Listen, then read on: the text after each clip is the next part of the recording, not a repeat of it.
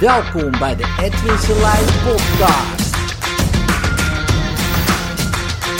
Inspiratie, stimulatie en motivatie dag goed door te komen. Gisteren... ehm, Gisteren had ik een eh, trainingsdag en we deden eh voorgrond, achtergrond, swish, zo heet die dag. En dat is een, ehm, een dag uit de 2.0 opleiding, dus de vervolg van de 1.0. Ehm, uiteraard in 1.0 eh, leer je de basis van de hypnotherapie en NLP. In de 2.0 ja, is de masteropleiding en dat is de verdieping die je dan maakt eh, in de basistechnieken. En een van die eh, verdiepingen is dan een voorgrond-achtergrond swish. Een techniek die, als je hem uitvoert, zeg maar, ehm, vijf seconden duurt. En, en ehm, ik heb daar ook een blogje over geschreven, staat op mijn Instagram, en Facebook en zo. Ehm,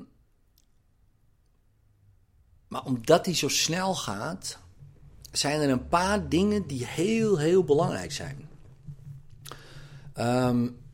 En ik denk dat het, eh, als je dit luistert en je bent een coach of een therapeut of eh, iemand die mensen helpt, eh, dat het belangrijk is dat je je eigen techniek verkoopt. En dan niet in de zin verkoopt van voordat iemand een sessie gaat doen, hè, dat je de sessie verkoopt, of het traject verkoopt, of, eh, of de opleiding verkoopt, of wat dan ook.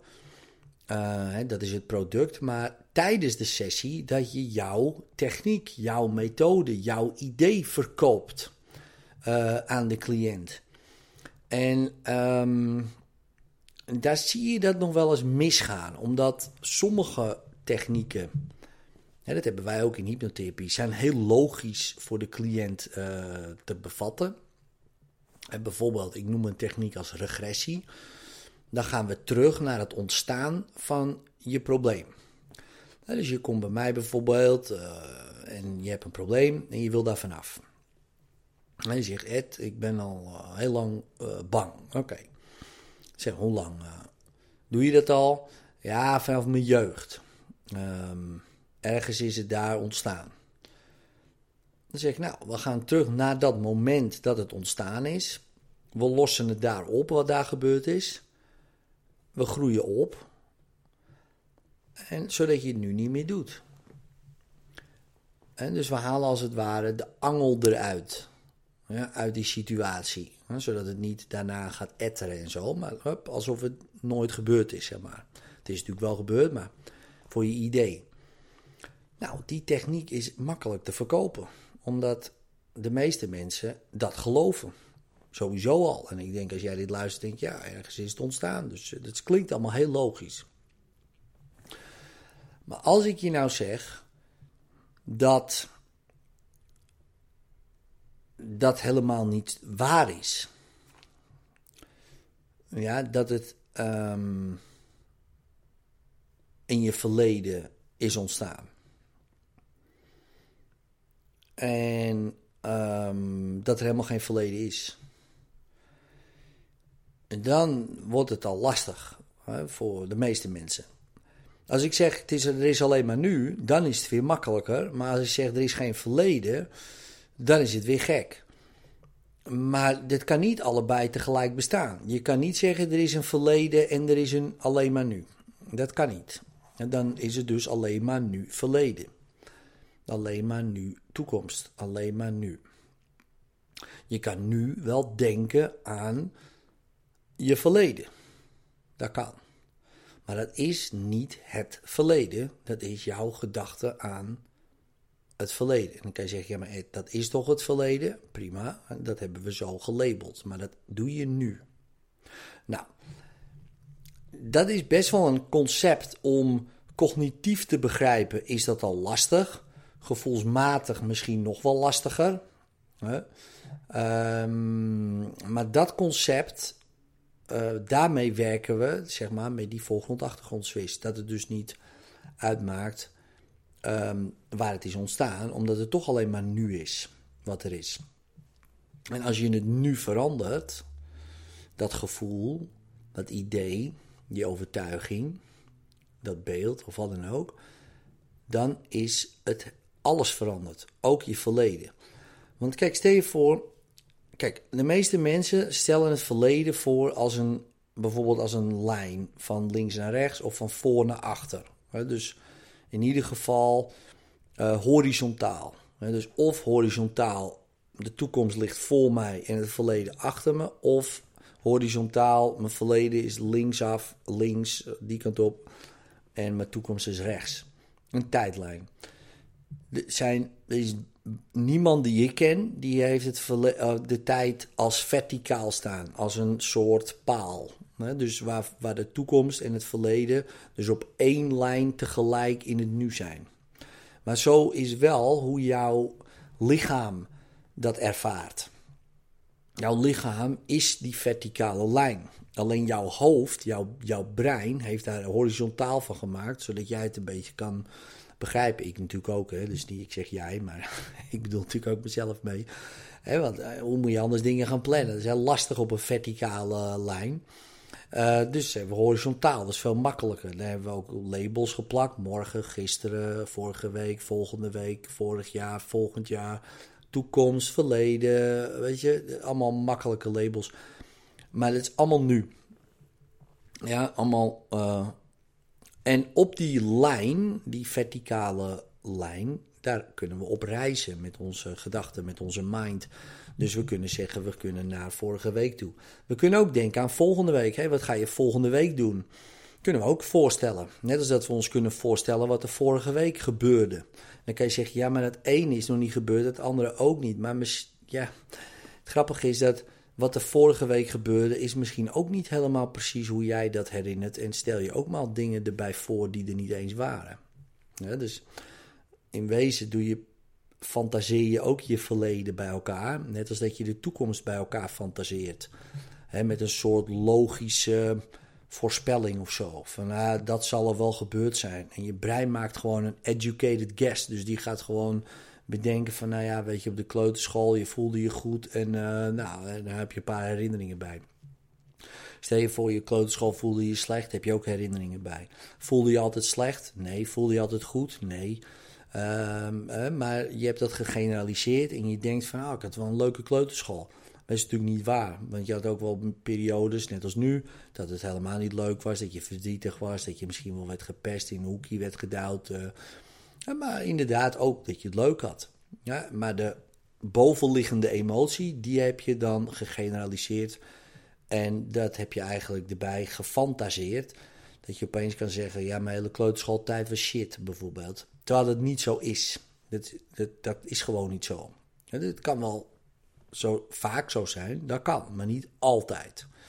Ja, dus, dus daar ga je dan al. Hè? Dus met, je, met, met dat fantasie.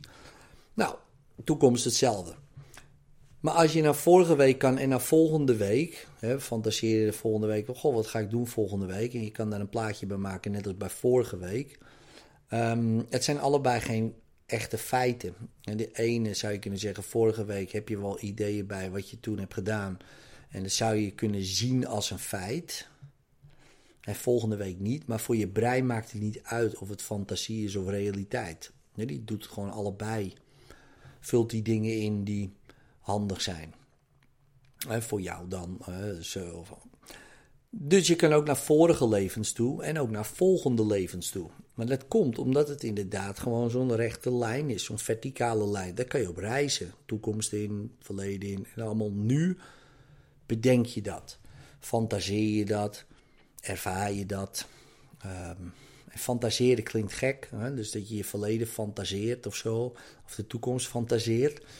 Um, maar het is niet heel ver van de realiteit eigenlijk. Uh, want heel veel dingen heb je er misschien bij bedacht of weggelaten, vervormd of gegeneraliseerd. Wanneer we dan met die techniek werken, die 5 seconden techniek, moeten we eerst dit principe gaan uitleggen. Uh, simpeler natuurlijk dan dat ik het nu uitleg.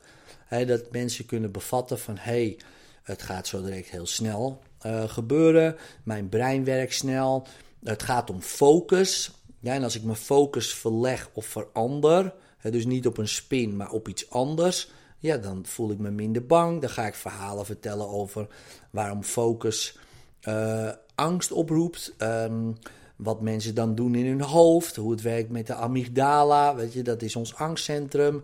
Uh, dat die amygdala, als die op scherp staat, dat alle zintuigelijke informatie via een korte route gaat. En de korte route is via de amygdala, het angstcentrum zou je kunnen zeggen. En die slaat dan op tilt en die gaat met heel weinig zintuigelijke informatie.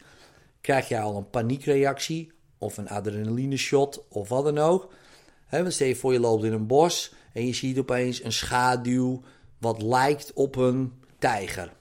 Ja, dan krijg je een shot adrenaline en je gaat in de freeze stand of je gaat in de flight, in de vluchtmodus. Meestal freeze, dat is veiliger, want als je gaat rennen en het zou een roofdier zijn, dan ben je waarschijnlijk geklopt. Dus je kan je beter verstoppen bij spreken.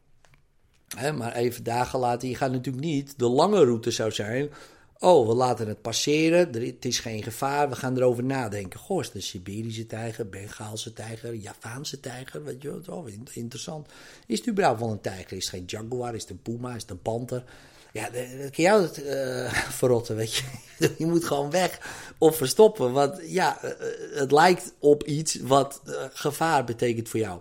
Dus die amygdala, dat angstcentrum hè, wat links en rechts zit, zeg maar, die heeft al die beslissing gemaakt. Jij gaat gewoon iets doen ehm, zonder dat je daar een heel scherp beeld bij hebt, wat dan precies dat beest is. En misschien was het wel een schaduw van iets heel anders. Ja, maar je hebt die beslissing dan al gemaakt. Nou, die kan ook afgestemd zijn op een spin, op mensen, op een kerk, dan denk je kerk, ja, kerkfobie heb je gewoon, bestaan.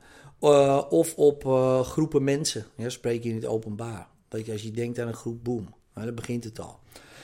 Ja, dus wanneer je weet wat de focus daarvan is, bijvoorbeeld bij spin weet je, hé, hey, ja, ik focus me op die spin, maar wat op die spin? Oh, die pootjes, die pootjes. En dan, merk, merken sommige mensen al dat dat gevoel sterker wordt. Ik, oeh, dus wat doen ze in hun hoofd? Ze maken die pootjes enorm groot.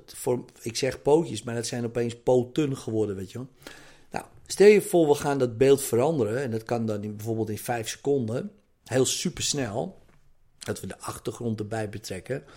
Uh, in een swish vorm. Zodat je er niet over na kan denken wat er gebeurt. Maar dat je heel snel iets verandert. Uh, dan opeens is de focus weg. En wat er dan gebeurt, is dat die poten geen, geen pootjes niet eens meer zijn, maar die spin is onbelangrijk geworden. Die wordt opgenomen in de rest van de omgeving. het triggert geen gevaar meer. Ja, en wanneer het geen gevaar meer triggert, ja, dan voel je je prima erbij. Dan zie je je lopen en denk je, oh ja, prima, niks aan de hand. Dat moet dus eerst uitgelegd worden. Dat het dus snel kan gaan. Dat het ligt aan focus. Dat het gaat om je laat al het andere weg wat niet het probleem is. Dat het gaat om je laat de achtergrond dus weg. En wanneer die erbij is en het valt in het geheel, zeg maar, weet je wel. En je ziet opeens echt dat het een klein spinnetje is in plaats van een uh, joekel van een spin. Dan opeens is dat gevoel weg. Dat is één. Snelheid. En twee, wat is het echte probleem? Wat is nou het echte probleem? Want is dat wel uh, die spin? Is dat wel, um, hè, zoals gisteren iemand die wilde gemotiveerd worden om een website te bouwen? Zeg, nou oké, weet je, laten we meer motivatie uh, oproepen of laten we je meer motiveren. Maar na een gesprek erover kwamen we op, hé man, ik ben gewoon bang, bang om mezelf zichtbaar te maken. Te, uh, dus dat had niks met motivatie te maken. Maar iets met wat al heel lang speelde wanneer je dat hebt, zeg maar, het echte probleem, en ze snappen, weten en geloven: oké, dit kan snel weg. Want ik snap dit nu. Ik, hey, ik geloof dat verhaal wat jij vertelt over dat brein en dat centrum. En ja, dat gaat snel. Ik reageer ook snel. Dus ja, ik kan het ook snel weg. Dat soort dingen allemaal. Dat moet allemaal erin gehypnotiseerd worden, zeg maar. Ja, dan is het in 1, 2, 3, 4, 5 is het weg is één van die twee componenten niet goed geïnstalleerd. Dus ze geloven niet dat het snel kan. En twee, het is niet het echte probleem. Faalt de techniek. Zo simpel is het. Dus het lijkt heel simpel, zo'n 5 seconden techniek. Iedereen wil in 5 seconden er vanaf. Als je het vraagt, wil je in 5 seconden eraf of wil je 5 jaar over doen? Oh, doe maar 5 seconden. Maar bijna niemand gelooft dat het in 5 seconden kan, maar wel in 5 jaar. En dat de geloof, dat moet je dus verkopen. Je moet die techniek verkopen. Dus qua tijd in een sessie zelf, stel je voor iemand boekt een sessie bij me, ben ik net zo lang bezig als een regressie. Want die regressie hoef ik bijna niet te verkopen in een gesprek. Dan doe ik alleen gewoon, ja oké, we gaan terug naar het ontstaan van het probleem. We lossen het op. Zeg, oké, laten we beginnen. En ik ga een sessie doen, duurt 30 minuten tot drie kwartier of langer. En we hebben een hele heftige hypnose.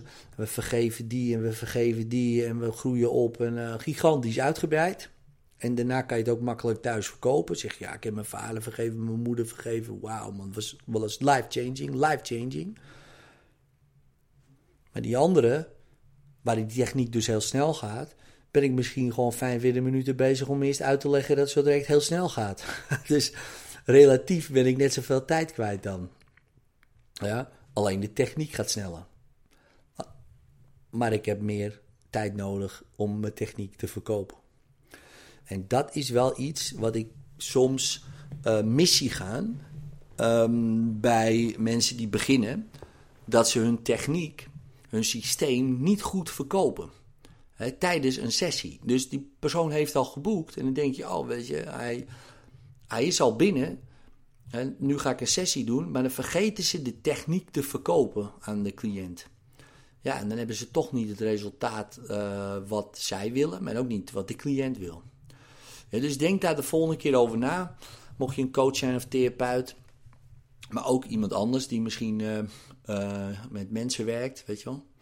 Um, denk erover na, oké, verkoop ik mijn techniek wel goed? Um, en ik weet zeker, als je daar meer tijd aan spendeert, dat je dat um, meer resultaat zal opleveren.